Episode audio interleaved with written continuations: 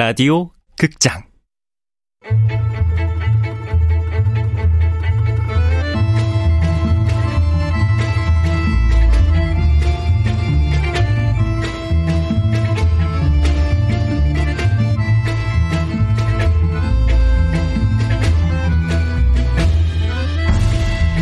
무중력 증후군. 원작 윤고은 극본 이영미 연출 황영선 스물한 번째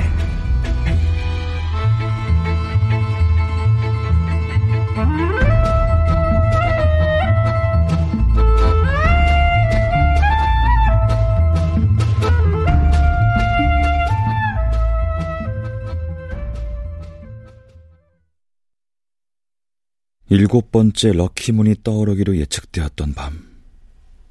밤하늘은 텅 비어 있었다. 아침에 눈을 떴을 때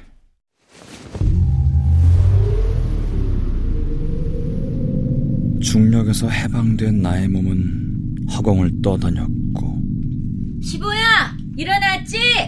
아침밥 다 차렸어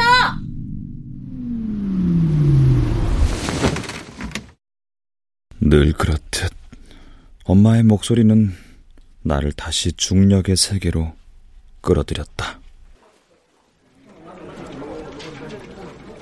네, 김정수 고객님. 어, 저희랑 같이 이천의 땅을 보러 가기로 하신 날짜는 다음 주 금요일이십니다.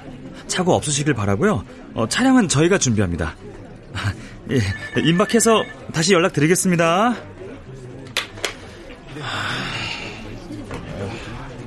아, 저도 언제쯤이면 노 과장님처럼 익숙해질 수 있을까요? 아휴, 익숙해지면 뭐예요? 결과가 없는데. 나중에 내가 죽으면 묘비 명예 그렇게 써주시면 좋겠어요. 스물다섯에 노시고 땅 팔다 죽다. 아 근데 왜 자꾸 휴대폰을 만지작거리세요? 어디 전화 기다리세요? 아, 아니요. 어, 그럼 어디 전화해 보시려고요? 할까 말까 망설이는 중이라. 할까 말까일 때는 할까가 답이라 그러더라고요. 역시 그렇겠죠. 아, 그, 러면 저기 저 휴대폰 좀 빌려줄래요? 예? 아니 발신번호로 내 번호가 뜨면 안 받을 것 같아서요. 어, 네. 저 여기. 아, 예.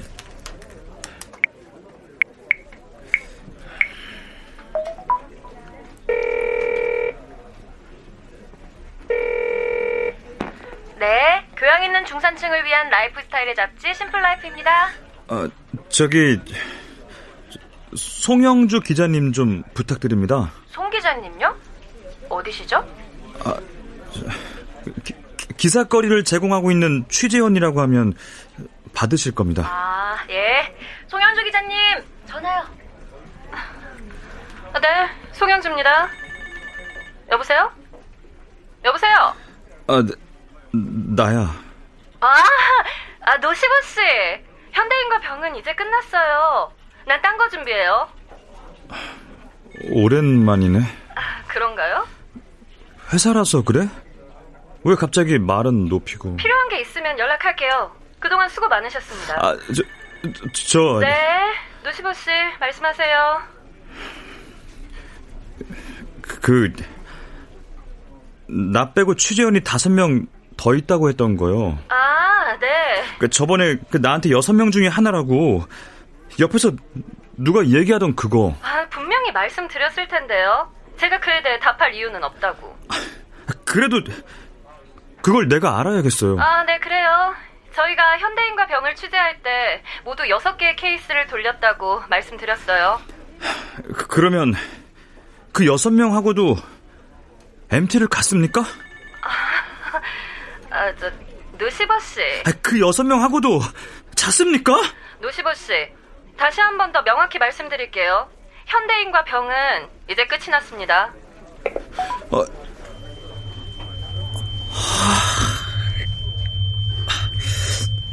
저, 최, 최 과장님. 네. 무슨 소리 안 들려요? 아무 소리도 왜요? 아, 아 아니에요. 저 나 병원에 좀 다녀오겠습니다. 갑자기 병원요? 예, 그 무중력 증후군이라고 진단했던 의사. 그 의사를 좀 만나야겠어요.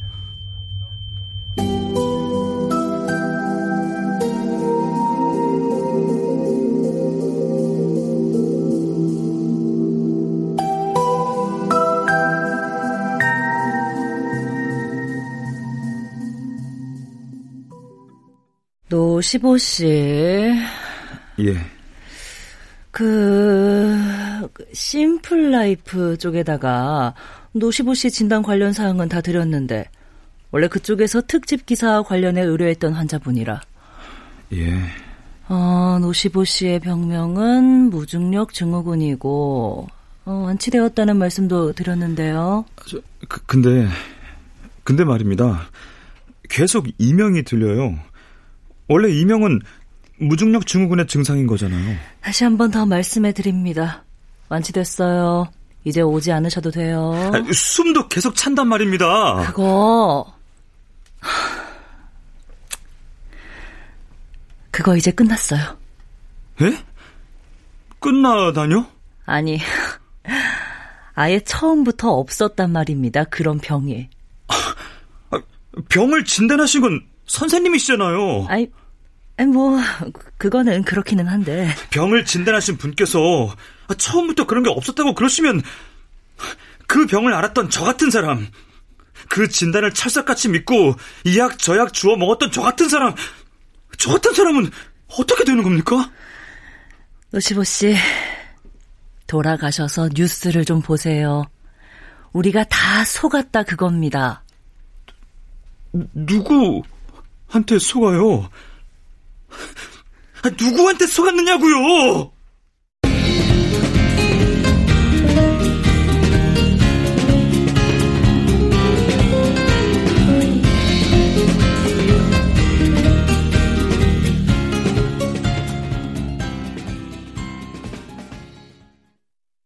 실시간 뉴스 알림 메시지는 계속 들어왔다. 내가 어디로 가든지 휴대폰 안에서는 뉴스가 진화하고 있었다. 누군가는 달이 분화했다고 했고, 누군가는 그것이 우주 쓰레기라고 했다. 지구가 쓰레기라고 주장하는 사람도 있었다. 형의 이태리 식당을 방문한 날, 나와 구보의 주 이슈도 바로 그거였다. 어, 15가 구보 데리고 왔구나. 어서 와. 안녕하세요, 형님. 근데, 15야. 일곱 번째 달은 뜨지 않더라. 아무리 기다려도 뜨지 않더라. 여섯 번째 달을 한번 찾아봐. 지금 생각해보면 여섯 번째 달도 없었던 게 아닌가 싶어. 어, 너무 작아서 눈으로 봤다는 사람도 없잖아. 그럼 다섯 번째 달은? 다섯 번째 달도 세 번째도 두 번째 달도 모두 없었는지도 몰라. 그러면 달은 원래 하나였던 거지. 처음부터 우리가 다 속은 거지. 우리는 다 어디에 속았던 걸까? 야야 15야 15야 야 와인 그렇게 독주처럼 마시는 거 아니야 즐기는 거야 자 파스타 먹어. 아, 제가 죽기 전에 형님이 만들어주신 파스타를 먹어보는 게 꿈이었는데 이제 그 꿈을 이루나 봅니다. 내가 만든 파스타를 먹는 게 꿈인 사람들을 하나둘 점점 더 늘어가는 건 나의 꿈이고. 다시 먹어. 멋지십니다 형님. 구보야? 응? 일곱 번째 달은 뜨지 않더라 아무리 기다려도 취했냐? 아까 진짜 달을 제외하고 다 가짜였을 수도 있다고 했잖아 이 뉴스 봐봐 네, 과학자들은 드디어 달의 번식이 끝난 것으로 예측하고 있습니다. 그런 가운데 4년 전부터 지구를 따라다니던 한 소행성이 주목을 끌고 있습니다. 그 소행성이 번식한 달의 실체가 아니었나 하는 건데 2022YK라고 불리는 이 소행성은 지구를 떠난 상태입니다. 형님, 음. 그 202YK라고 알아요? 몰라. 그러나 한 가지는 알지.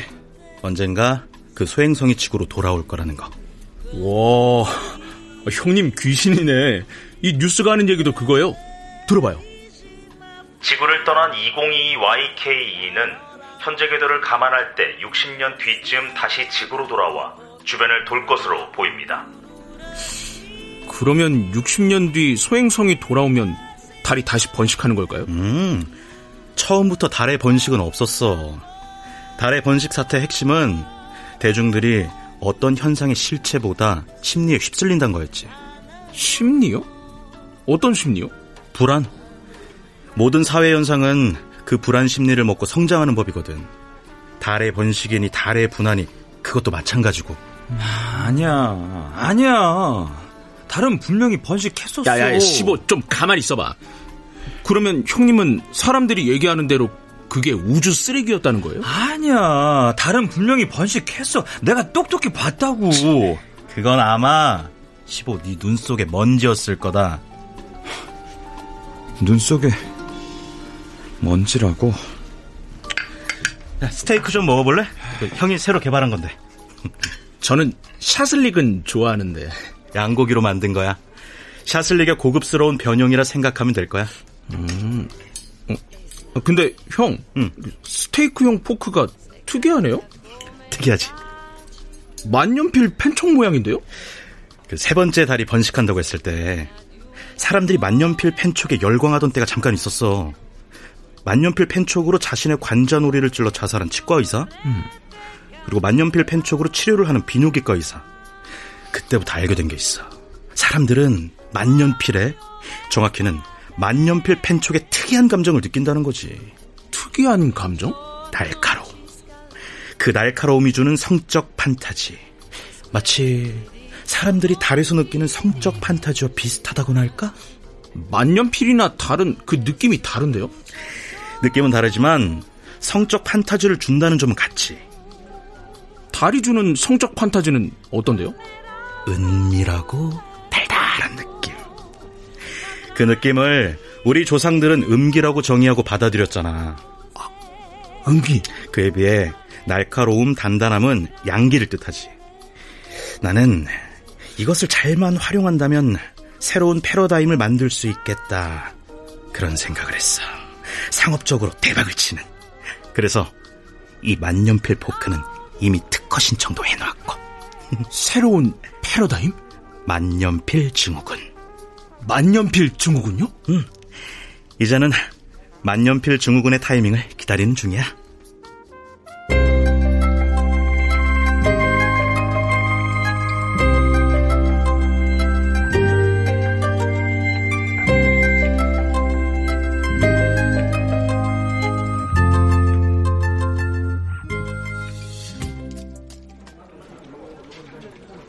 노과자. 아, 예, 조 부장님. 그, 내 저번에 이야기했던 거, 발모용 스프레이. 아, 예, 부장님. 안 샀어? 아, 그때 이 과장님께서 사셨던 그 제품은 품절됐더라고요. 그래서 비슷한 걸 찾던 중이었습니다. 언제까지? 아니, 언제까지인지는 아직. 산재 신청하라는 건? 아, 제가 근로복지공단에다 산재 신청 요건이 되는지 알아봤더니 해당 요건이 안 된다고 해서 고용노동부로 다시 알아보려던 중이었습니다. 뭐? 안 되면은 되게 해야지. 그러면 전에 이 과장은 그걸 어떻게 한 거겠어? 어? 제가 이 과장님한테 야! 아, 아. 왜? 아프냐? 아, 아니, 아, 아닙니다. 너, 너 뇌를 어디다 놓고 다니냐? 어? 어?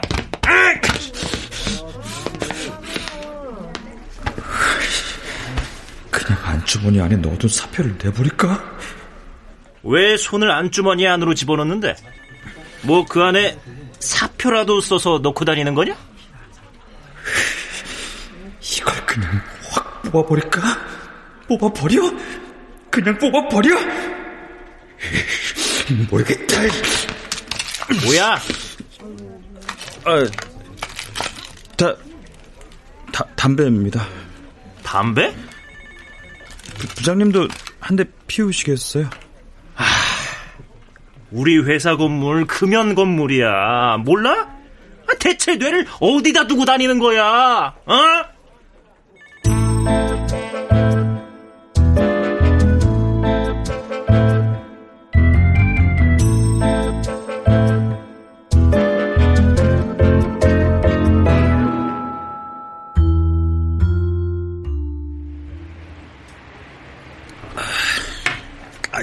그래서 뽑은 게 겨우 담배였어요? 아, 그럼 뭐 어떻게 하겠어요. 아, 주섬주섬 담배값 꺼내서 부장님도 한 대 피우시겠어요 하는데 어찌나 비굴해 보이던지. 음. 최 과장님, 사표를 쓰는 거하고 사표를 내는 건 달라요. 사표를 쓰는 건 쉬워요. 근데 막상 그걸 낼 때는 별의별 생각이 다 든다는 거지. 연봉이 얼마냐, 4대 보험은 되냐,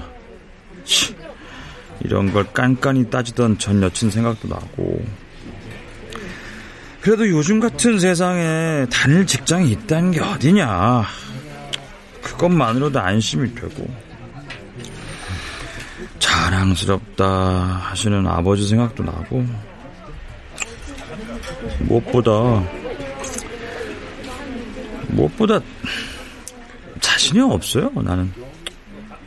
이제 아홉 번째 날을 받아줄 회사가 있을지도 모르겠어요. 저, 한 잔 더 드세요. 근데 말이야, 가슴에 이게 들어있는 게 꼭 시한폭탄 같기는 해요. 아이, 조 부장님 말이에요.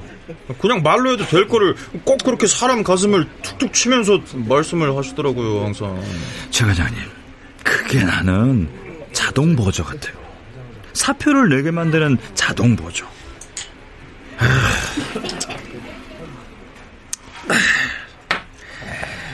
해서 나는 무서워요.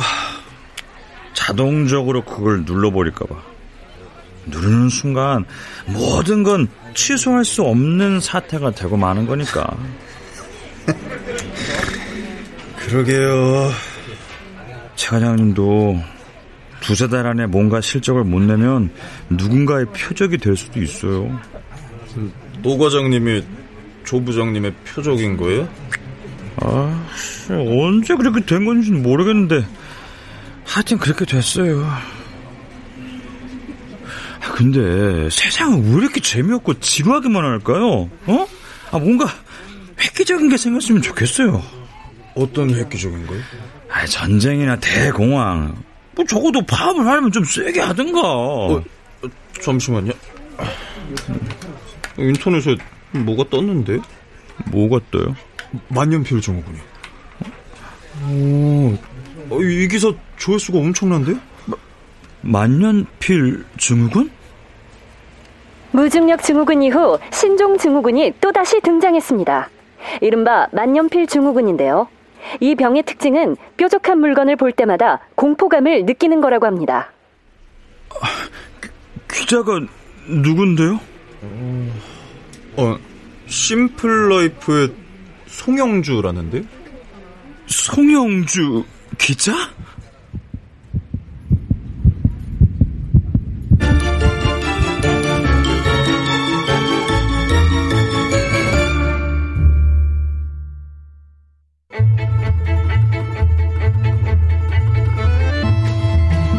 라디오 극장 무중력 증후군 윤고은 원작 이영미 극본 황영선 연출로 21번째 시간이었습니다.